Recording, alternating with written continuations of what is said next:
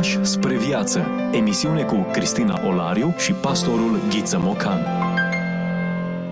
Bine v-am regăsit și astăzi. Îi spunem bun venit și pastorului Ghiță Mocan, care este prezent alături de noi. Bine v-am regăsit, iată, la ceas de sărbătoare. O săptămână frumoasă, încărcată de semnificație, în care ne-am propus să ne apropiem de ultimele experiențe pe care Mântuitorul Hristos le-a avut pe acest pământ în trup uman. Nu e deloc ușor să parcurgi acest drum și să vezi suferința, umilința, toate experiențele pe care le-a îndurat Mântuitorul de dragul nostru și nici nu cred că ar trebui să le trecem ușor, fără să ne apropiem asupra lor. Discuția noastră de astăzi se oprește asupra ultimelor cuvinte pe care Mântuitorul le rostește pe cruce. Ele au constituit subiectul mai multor cărți și mai mulți oameni s-au oprit asupra lor, așadar e rândul nostru să vorbim puțin despre aceste ultime afirmații, ultimele propoziții pe care le face Mântuitorul. Așa după cum observau specialiștii, în slujirea sa publică, Domnul Iisus a rostit multe cuvântări. Dar, vedeți, în timpul proceselor, a suferințelor de pe cruce, Iisus rostește foarte puține cuvinte. Asta fie pentru că sunt inutile în circumstanța dată, fie pentru că acum mesajul său se exprimă prin propriul sacrificiu. Acum poate nu mai e loc de prea multe cuvinte, în vreme ce fapta cea mare, crucificarea, jertfa, moartea salvifică a lui Hristos tocmai se întâmplă. Adevărul e că atunci când suferim, nici nu ne vine să povestim prea multe lucruri. Există și riscul fie să ne autocompătimim, fie în supărarea noastră să spunem lucruri de care ulterior să ne căim. Cred că nu e întâmplător niciun cuvânt pe care l-a rostit Mântuitorul pe cruce și uneori chiar mi s-a părut că a fost prea tăcut, nu doar pe cruce, ci în tot procesul acela. Poate că ar fi putut să ne gândim noi cu mintea noastră omenească. Ar fi putut să exceleze în apărarea sa, ar fi putut să țină un discurs în fața lui Pilat, a lui Irod, a tuturor, să le arate până la urma urmei care e sensul suferinței lui, dar el alege să tacă. Curios, da, nu? Ați observat bine. Iisus, paradoxal, a fost mai vorbăreț pe cruce decât la proces. Mhm. Când ar fi putut chiar să se apere, dacă e cineva care are argumentele la el, a refuzat să o facă, nu voia să se apere, nu voia să-și caute dreptate, nici nu era cazul acolo, voia să se ofere pe sine însuși sacrificiu și cred că acesta este sensul. Haideți să ne oprim asupra acestor 7 afirmații pe care le face Mântuitorul pe cruce. Prima, Tată, iartă-i că nu știu ce fac. Nu este oare o surpriză că prima afirmație a Mântuitorului, în acel context sacrificial, se îndreaptă spre dușmanii lui? Oare nu este o pildă pe care ne-o lasă Fiul lui Dumnezeu, ce tocmai ne învățase să ne rugăm pentru dușmanii noștri? Ca în momentul în care suferă cele mai cumplite, nu? Suplicii, acolo întins între cer și pământ, suspendat pe cruce, să rostească această rugăciune, Tată, iartă-i că nu știu ce fac? Nu este cu atât mai emoționant cu cât iată-l pe Domnul Iisus murind, dar înainte de a-și da Duhul, se transformă într-un mijlocitor al celor mai răi oameni de pe pământ, a dușmanilor lui, a celor care au orchestrat și au dus la îndeplinire propria lui crucificare. Nu este aceasta o imagine surprinzătoare și fascinantă a lui Dumnezeu? Fulton Sheen, un autor din care vom cita de-a lungul acestei întâlniri, spunea, reflectând la această afirmație: Ai doma copacilor înmiresmați care umplu de parfum toporul care îi doboară, din inima celui răstignit pe pomul vieții a țâșnit nu atât un strigăt, cât mai degrabă o rugăciune de iertare, blândă, dulce, murmurată. Ce a spus Domnul pe cruce este: iertați, iertați-i pe pilații care sunt prea slabi ca să vă apere dreptatea, iertați-i pe irozii care sunt prea cufundați în plăcerile carnale pentru a vă percepe spiritualitatea. Iertați-i pe iuzii care cred că valoarea omului se măsoară în arginți. Doamne, ce putem face noi, ucenicii tăi, pentru a aduce pacea în lume, se întreabă autorul. Cum îl putem opri pe frate să se ridice împotriva fratelui, o clasă socială împotriva altei clase, întunecând cerul cu golgotele lor acoperite de cruci? Primul tău cuvânt de pe cruce ne oferă răspunsul. Trebuie să vedem în fiecare trup al unui om care urăște un suflet care a fost creat pentru a iubi. Aici avem deja poezie. Nu e rău să brodăm poezie în această experiență? Poezia are forța și limbajul ei. Și mai ales la ceas de sărbătoare. Nu? Așa este, da, putem numi sărbătoare, chiar dacă e vorba de răstignire, de moarte, de suferințe, sărbătoare, pentru că asta înseamnă biruința asupra morții și înseamnă restaurarea noastră, preț achitat 100%. Să ne întoarcem la această afirmație pe care o regăsim în Evanghelia după Luca, capitolul 23, versetul 34, pentru cei care doresc să parcurgă și textul biblic pe care susține afirmația aceasta. Tată, iartă-i că nu știu ce fac. O rugăciune pentru ceilalți, iar acești ceilalți nu sunt niște dușmani periferici îndepărtați într-un orient estic sau eu mai știu pe unde, ci sunt cei care îmi provoacă mie durere. Ce extraordinară lecție! În iminența patimilor, Domnul Iisus se roagă pentru ceilalți. Să ne aducem aminte că, potrivit Ioan, capitolul 17, Mântuitorul se roagă pentru ucenici, iar acum, pe cruce, se roagă pentru dușmanii lui și a ucenicilor de mai târziu. Deci, cumva, mijlocirea acompaniază într-o manieră fascinantă suferința Domnului Iisus Hristos, pătimirile sale. Este o legătură între patimă și mijlocire, între suferință și gândul la ceilalți. Este absolut uimitoare această rugăciune. Mă întreb, oare a onorat-o Dumnezeu? Într-un fel, cred că da, pentru că avem mărturiile unor sutași sau unor oameni care făceau parte dintre dușmanii direcți, care s-au căit sau au avut șansa să descopere că acolo a fost Fiul lui Dumnezeu. Mă bazez strict pe mărturia biblică, dar știu că mai există și alte mărturii care vorbesc despre convertirea ulterioară a celor care au participat la răstignire. Eu spun ca măcar de rugăciunea lui Iisus să nu ne îndoim. Exact, bine punctat. Haideți să ne îndreptăm spre a doua afirmație. Avem 7 afirmații și sperăm ca în acest interval să reușim să le parcurgem pe toate 7. Adevărat îți spun că astăzi vei fi cu mine în rai, spunea Mântuitorul, se adresa unuia dintre tâlhari. Da, afirmația este consemnată tot de Evanghelistul Luca, în același capitol 23, versetul 43. Ea vine în urma unei interpelări, a unei doleanțe pe care tâlharul din dreapta, tâlharul cel bun, cel pocăit, i-o face Mântuitorului atunci când spune: pomenește-mă, Doamne, și pe mine când vei veni în împărăția Ta. Îl numește de fapt Iisuse, într-o manieră atât de apropiată, atât de personală. Ei bine, șocul acestei afirmații ține de contextul ei, de această relație pe orizontală. Interesant că după prima, adresată dușmanilor, a doua se adresează unui prieten circumstanțial, unui prieten proaspăt. Ce întâlnire fascinantă între Mântuitorul lumii și tâlharul împovărat de vinovăție.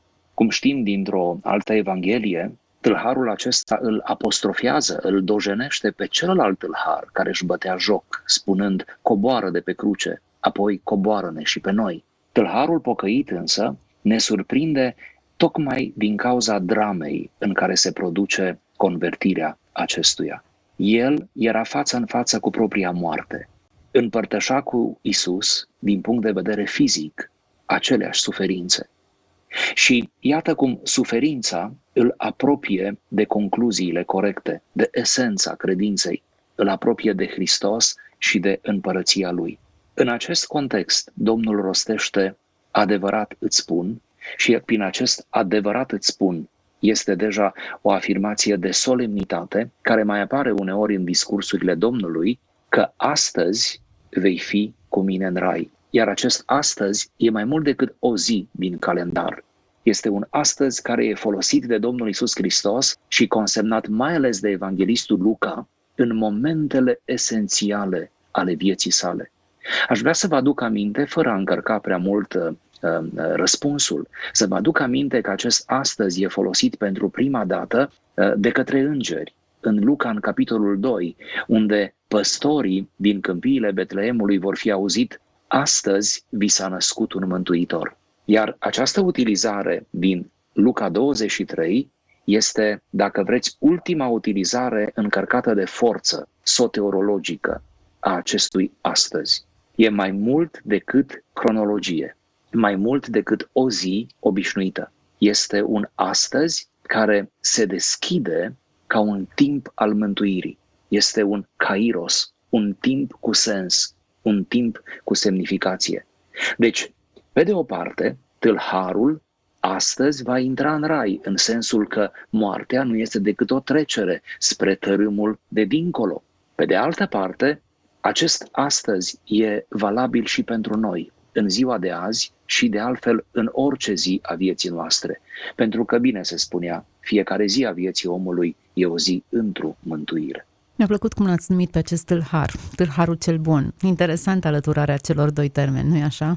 Da, un contrast, o contradicție. Oare nu toți suntem așa numiți, chiar când tâlhari, păcătoși, păcătoși buni, buni nu prin natura noastră, ci făcuți buni prin ceea ce Hristos a făcut acolo pe cruce. Interesant că doar aceste cuvinte sunt suficiente ca să-l transfere pe tâlhar din lumea tâlhăriei și a violenței lui pentru care plătea cu viața în raiul lui Dumnezeu.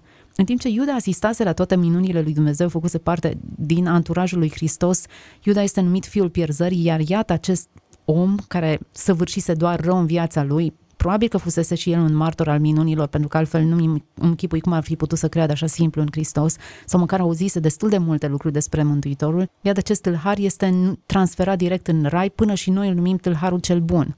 Da, și pentru că totuși era tâlhar, vreau să vă spun că în primele secole, mai ales în secolul IV, părinții bisericii, în predicile lor, obișnuiau să se joace, poate mai mult decât obișnuim noi cu noțiunea, spunând că, de fapt, tâlharul a furat raiul, adică furtul vieții lui s-a jucat în final, în finalul propriei vieți. Fulton Sheen, din care cităm în acest interviu, merge exact pe aceeași idee când spune: în chiar clipa mărturiei date de tâlhar, Domnul obținea o victorie mai mare decât orice altă victorie imaginabilă și făcea uz de o energie mai mare decât cea care pune în mișcare cascadele. El, Domnul, își dădea viața și mântuia un suflet. A fost ultima rugăciune a tâlharului, dar poate că a fost chiar și prima. A bătut o singură dată, a căutat o singură dată, a cerut o singură dată. A îndrăznit totul și a găsit totul. Hristos, care era sărac, a murit bogat. Mâinile sale erau pilonite pe cruce și cu toate acestea a descuiat porțile paradisului și a câștigat un tâlhar. Oare n-am putea spune că tâlharul a murit tâlhar, căci a furat paradisul? Ce altă încredințare mai mare decât aceasta despre milostivirea lui Dumnezeu? Oi pierdute, fii risipitori, magdalene zdrobite, penitenți asemenea lui Petru, tâlhari iertați. Foarte frumos și foarte bine ai surprins. Mă întreb, știu că e pur speculativ, cum o fi arătat Hristos intrând în rai cu primul rod pe care și-l înfățișează acolo? Un tâlhar. Primul... Să nu uităm, pentru că ne adresăm cu prioritate unui public evanghelic. Unul dintre marii noștri poeți, Costache Ioanind, a imaginat întoarcerea tâlharului și întâlnirea tâlharului cu Hristos care îl așteaptă în rai. Să nu rămânem prea mult în dreptul acestei afirmații, mai avem câteva importante care vor surprinde fațete diferite ale acestei scene a răstignirii. Următoarea afirmație o rostește pentru protecția mamei lui. Iată fiul tău, iată mama ta. Se adresa ucenicului său, care era prezent acolo, Ioan, și în felul acesta făcea un transfer de autoritate. Este vorba de Ioan, capitolul 19, versetul 26-27, unde citim: când a văzut Iisus pe mama sa și lângă ea pe ucenicul pe care îl iubea, a zis mamei sale: femeie, iată fiul tău. Apoi a zis ucenicului: iată mama ta. Și din ceasul acela, ucenicul a luat-o la el acasă. Observați, vă rog, din context această introducere necesară. Iisus a văzut-o pe mama și l-a văzut pe ucenic lângă mama lui. Să observăm această subtilitate narrativă. Iisus nu-i așează inițial pe unul lângă celălalt. Ei deja se aflau împreună la piciorul crucii. Iisus nu face decât de pe cruce să constate o apropiere, o comuniune deja existentă. El nu face decât să dea acestei comuniuni între Maria și Ioan, să dea o continuitate, să dea un sens. Acum, aici trebuie să avem grijă, pentru că afirmația este extrem de delicată, aș putea spune, și de-a lungul secolelor a avut mai multe interpretări. Dacă mi îngăduiți, ca respect pentru cei care ne ascultă, aș vrea să enumăr cele 4 interpretări care s-au dat acestei afirmații. Vă rog. Prima interpretare este interpretarea soteriologică, adică aceea care are legătură cu mântuirea. Conform acesteia, mama reprezintă Israelul sau pe iudeo-creștin, în timp ce ucenicul este figura credincioșilor noului legământ sau a etnico-creștinilor. Iudeo-creștinismul, mama, depășește așadar scandalul sau nebunia crucii și din dispoziția lui Iisus care moare este primit în sânul etnico-creștinismului, adică figura ucenicului. E interesantă această simbolistică pe care am dorit să o sugerez, care să știți că a făcut să curgă multă cerneală în cercurile de specialitate. Putem avea aici o interpretare de tipul acesta tipologic, care are legătură în ultimă instanță cu Israel și noul Israel. A doua interpretare este cristologică. Aceasta vede în ucenicul iubit prototipul reprezentant și garant al credincioșilor, care ia locul lui Iisus sau care constituie nucleul familiei fraților lui Iisus. Deci cumva Ioan este văzut aici ca cel care adună în el, la nivelul acesta, sigur, reprezentativ, care cumva garantează, tocmai pentru faptul că se află la piciorul crucii în momentul acesta, adună în el toată această semnificație comunitară a tuturor credincioșilor. Cumva, noi toți credincioșii am fost reprezentați de Ioan în momentul acela la cruce. A treia interpretare este cea ecleziologică, adică bisericească. Aceasta susține că la picioarele crucii se naște biserica sau noua familie a lui Iisus. Și aici să știți că a curs multă cerneală și s-au scris tratate interesante, cum că abia în acel moment, sub conducerea lui Ioan, ucenicul iubit, avem prima imagine a bisericii din Noul Testament. Sigur, biserica încă incipientă, ea se va dezvolta abia după Cincizecime, dar oricum, la piciorul crucii deja se adună credincioșii. Și în fine, a 4-a interpretare este cea mariologică, o interpretare ce pune accent într-un mod diferit, special, pe Maria.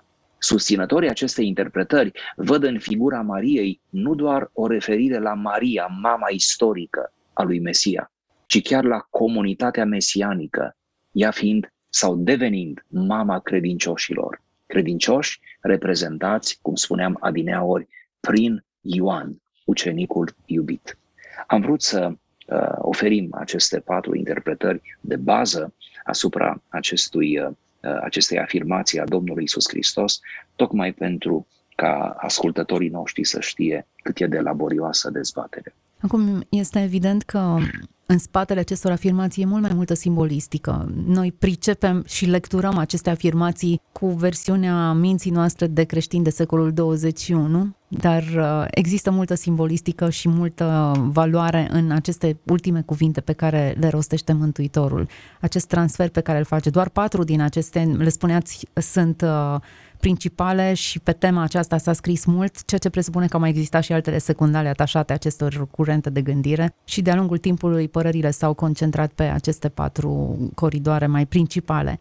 Mi-aș dori să înțeleg exact ce a fost în mintea Mântuitorului atunci când a rostit toate cuvintele acestea, dar știu că încercăm să ne apropiem cât mai mult de intenția inițială a vorbitorului și în felul acesta să pricepem câte ceva din experiența aceasta atât de profundă, cu atât de multe conotații și cu o valoare inestimabilă pentru sufletul nostru.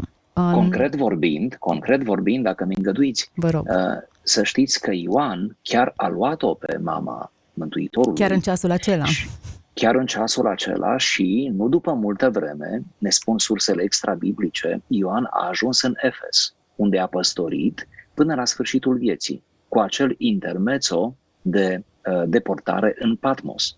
Iar Maria, mama lui Iisus, va merge în Efes, unde nici nu s-a gândit să ajungă vreodată și se va stinge în Efes. și avem mărturii interesante despre felul în care se stinge și tot contextul acesta al plecării din lumea aceasta a Mariei, care, iată, l-a purtat în pântece pe Mântuitorul.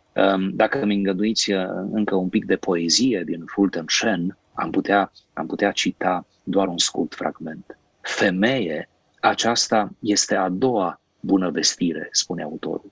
Ora de la miezul nopții, încăperea cufundată în tăcere, rugăciunea ferventă, au lăsat loc colinei calvarului, cerului întunecat și fiului atârnând pe cruce.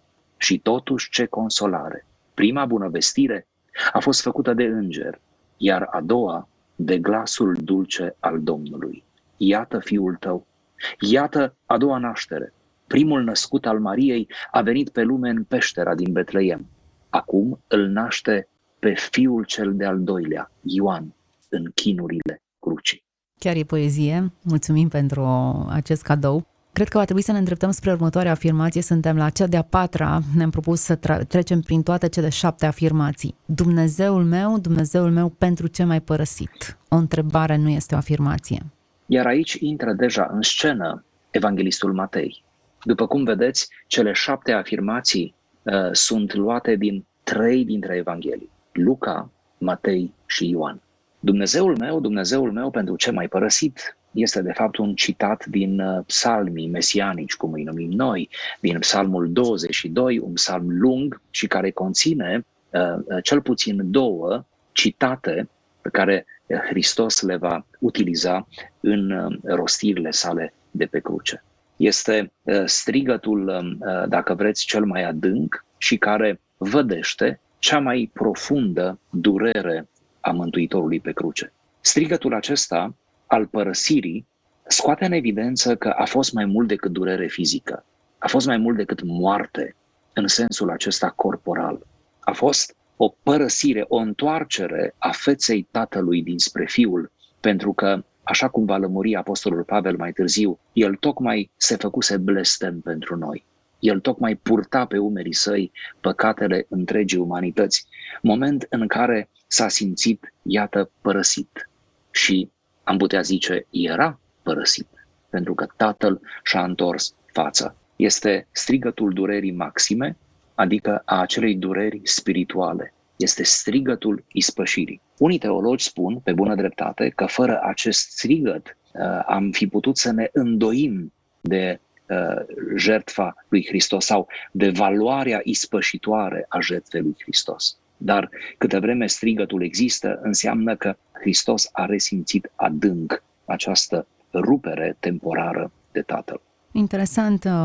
Într-un anumit sens, cred că încerca să comunice ce simte și afirmațiile următoare vorbesc despre lucrul acesta. Nu a zis mă doare, nu a zis mă simt umilit, nu, ci în momentul acela avea sentimentul abandonării, a faptului că este părăsit și a transmis lucrul acesta, a exclamat lucrul acesta. Da. Și încă ceva, exceptând ultima afirmație, a 7-a, la care sigur vom ajunge și noi, aceasta este singura care are legătură doar cu verticala. Observați că până aici Iisus vorbește cu cei de la piciorul crucii, cei din jurul crucii, cei ce se află alături de el, tâlharul, pe când acum deja este verticala, este între Fiu și Tată. Interesant, acești martori și aceste personaje ale scenei răstignirii, nu e puțin lucru să mori alături de Hristos și să te nimerești cu toate ghilimelele de rigoare exact în acel punct, să chiar vii de la munca câmpului, să-i duci crucea. Până la urmă, ni se redau niște experiențe care par accidentale, dar toate sunt atât de bine regizate și au în spate o lecție și o semnificație mult mai adâncă. Afirmația aceasta, Dumnezeul meu, Dumnezeul meu, pentru ce m-ai părăsit, într-un anumit sens, cred că vorbește foarte mult tuturor oamenilor care se simt abandonați, părăsiți în mijlocul încercărilor lor. Trebuie să înțeleagă că Dumnezeu înțelege lucrul acesta. Această afirmație ne arată că, iată, crucea lui Hristos a fost mai mult decât un obiect al supliciului. A fost chiar un altar pe care s-a adus o jertfă. Mi-e sete, este cea de-a 5-a afirmație pe care o discutăm în emisiunea aceasta. Ne întoarcem la Evanghelia după Ioan, la capitolul 19, versetul 28. După aceea, adică după ce va fi zis ucenicului, iată mama ta, Iisus, care știa că acum totul s-a sfârșit, ca să se împlinească Scriptura, a zis: „Mi-e sete.” Acolo era un vas plin de oțet. Ostașii au pus într-o ramură de isop un burete plin de oțet și i l-au dus la gură. Iată așadar cea de a cincea afirmație a Domnului pe cruce, și aș vrea să remarcăm doar câteva detalii exegetice, mai degrabă două detalii care mi se par importante.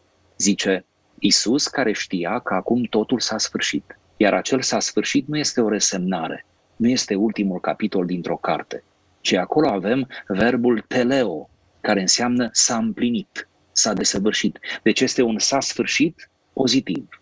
Și unde citim că au pus buretele cu oțet într-o ramură de isop, acolo de asemenea este o mică problemă, să spun așa, de interpretare, anume că se pare că, vedeți, noi nu avem, sper că ascultătorii noștri știu această informație, dacă nu o află acum, noi nu avem niciun manuscris original al Noului Testament. Tot ce s-a păstrat până la noi sunt copii, da? Deci sunt opera copiștilor.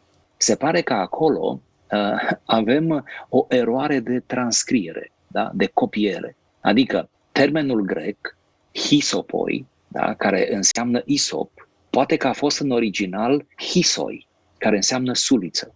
Nu vom intra în detalii, vreau doar să știți că isopul, după cum era o plantă atât de firavă, nu putea să suporte ca să se poată ridica la o asemenea înălțime, fără să se flambeze un burete îmbibat cu oțet. Și atunci, probabil că, de fapt, este hisoi, care înseamnă suliță. Dacă totuși nu este suliță, ci este isop, atunci avem mai degrabă o interpretare pe care copistul o face noțiunii de isop, care apare în Leviticul, care apare în Numeri, în Vechiul Testament, și care isopul era într-adevăr asociat cu jertfele de ispășire. Și atunci putem să vedem și în cheia aceasta simbolică menționarea isopului. De asemenea, aș vrea să mai adaug că pentru oțet avem cuvântul oxos, care înseamnă vin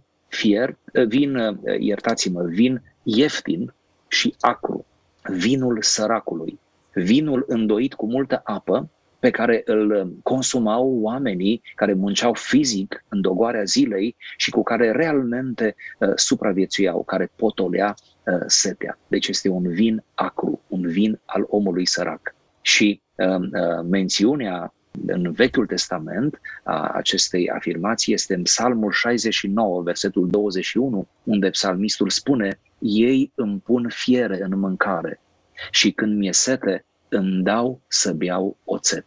Observați, vă rog, că Domnul Iisus Hristos, chiar când vorbește pe cruce, vorbește din Scriptură, citând din Scriptură, cu precădere din psalmi.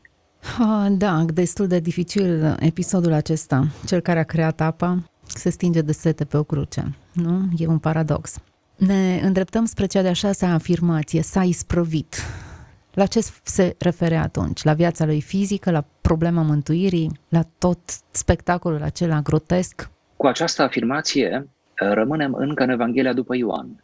Mergem un verset mai departe, adică versetul 30.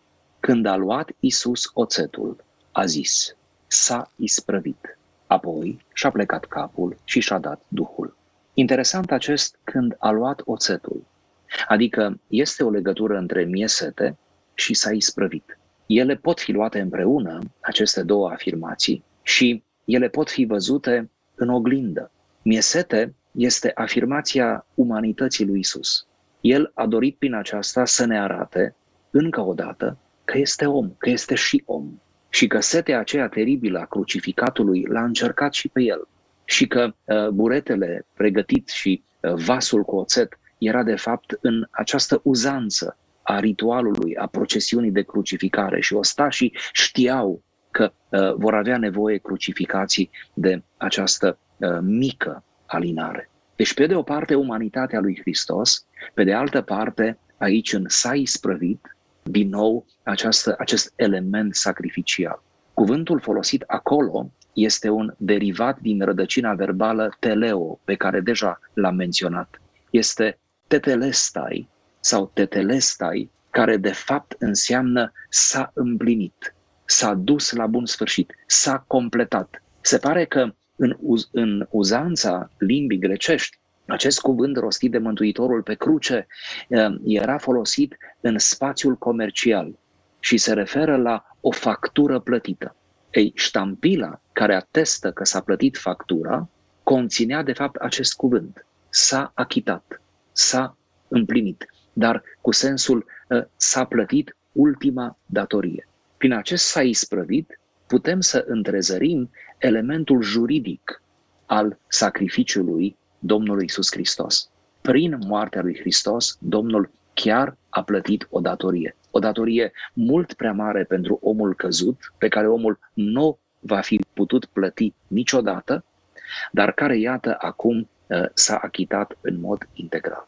Iată cum se explică sensul acestei afirmații prin decriptarea termenilor inițiali. Și avem încă o ultimă, îmi pare rău că le fugăresc pe aceste ultime afirmații, ele sunt la fel de importante precum primele, dar suntem pe finalul emisiunii. Ultima afirmație, Tată, în mâinile tale îmi încredințez Duhul. Luca 23, cu 46. Și aceste cuvinte Domnul le-a rostit, spune evanghelistul, cu glas tare. Probabil, spun unii, a fost afirmația răsunătoare, a fost afirmația ultima cu ultimele puteri ale Domnului, pentru că după aceea survine moartea fizică. Avem aici un citat din nou din Psalmi, doar că din Psalmul 31, versetul 5, în mâinile tale îmi încredințez Duhul. Și într-adevăr, această afirmație pregătește ieșirea din scenă a Domnului Iisus Hristos, înțelegând o scenă a lumii, a mesianității, a pământului. Și un ultim citat, poetic din nou, din Fulton Sheen. Al șaselea cuvânt s-a isprăvit, spune adio pământului. Al șaptelea anunță intrarea în paradis. Asemenea celor planete care au nevoie de foarte mult timp pentru a parcurge orbita, întorcându-se la punctul inițial ca pentru a-l saluta pe acela care le-a așezat pe boltă, la fel și cel coborât din rai și-a sfârșit lucrarea, a parcurs orbita și acum se întoarce la Tatăl pentru a se înfățișa înaintea lui, care l-a trimis să împlinească marea lucrare de mântuire a lumii. Ce frumos, ce adânc! În călătoria ultimelor afirmații pe care le-a făcut Mântuitorul, ne arată de fapt cum ar trebui să plecăm fiecare dintre noi, iertându-ne dușmanii, renunțând la reproșurile și resentimentele acumulate de-a lungul vieții, înțelegând că viața nu se finalizează cu un mormânt, ci vom fi în rai sau în conform alegerilor noastre în continuare, cu responsabilitate față de cei care rămân, mama, fii, fiicele, cine rămâne în urma noastră, chiar parcurgând cel mai îngust culoar, cel al morții, conștienți de faptul că ne așteaptă o finalitate în care ne vom încredința Duhul în prezența lui Dumnezeu. Ce lecții adânci pe toate planurile, dincolo de chiar semnificația strictă a acestui eveniment, există o profunzime în întreg momentul acesta, o sacralitate a momentului acesta. Ce mă bucur că ați adus discuția aici, măcar în final. Chiar așa, felul în care moare Iisus e un model pentru felul în care noi ar trebui să învățăm să murim. Și pentru că nu știu dacă o să mai îmi dați ocazia să mai intervin, din motive de timp, aș vrea să închei tot cu un citat scurt din Fulton Sheen și aleg să citesc din el decât să pun cuvinte de la mine. Nazaretul s-a transformat în calvar, iar cuiele din atelier în piroanele răutății oamenilor. Pe cruce și-a scris testamentul. Deja dăruise bisericii sângele său. Dușmanilor deja dăruise hainele. Tâlharului îi dăduse paradisul, iar în curând avea să-și încredințeze trupul mormântului, iar sufletul Tatălui Ceresc. Adânc și frumos, mulțumim foarte mult pentru această călătorie. Iată un autor mai puțin discutat, sau cel puțin în sfera noastră mai puțin discutat, Fulton Sheen, adus în discuție pe marginea celor 7 afirmații pe care Hristos le-a făcut pe cruce, care ne-au vorbit mult, adânc și care cred că ne pot vorbi în continuare în aceste zile speciale de sărbătoare. Să aveți sărbători luminate, frumoase, cu pace, cu bucurie. Dumnezeu să ne ajute pe toți! Vă mulțumesc la fel și tuturor ascultătorilor noștri. Ați ascultat emisiunea Pași spre viață cu Cristina Olariu și pastorul Ghiță Mocan.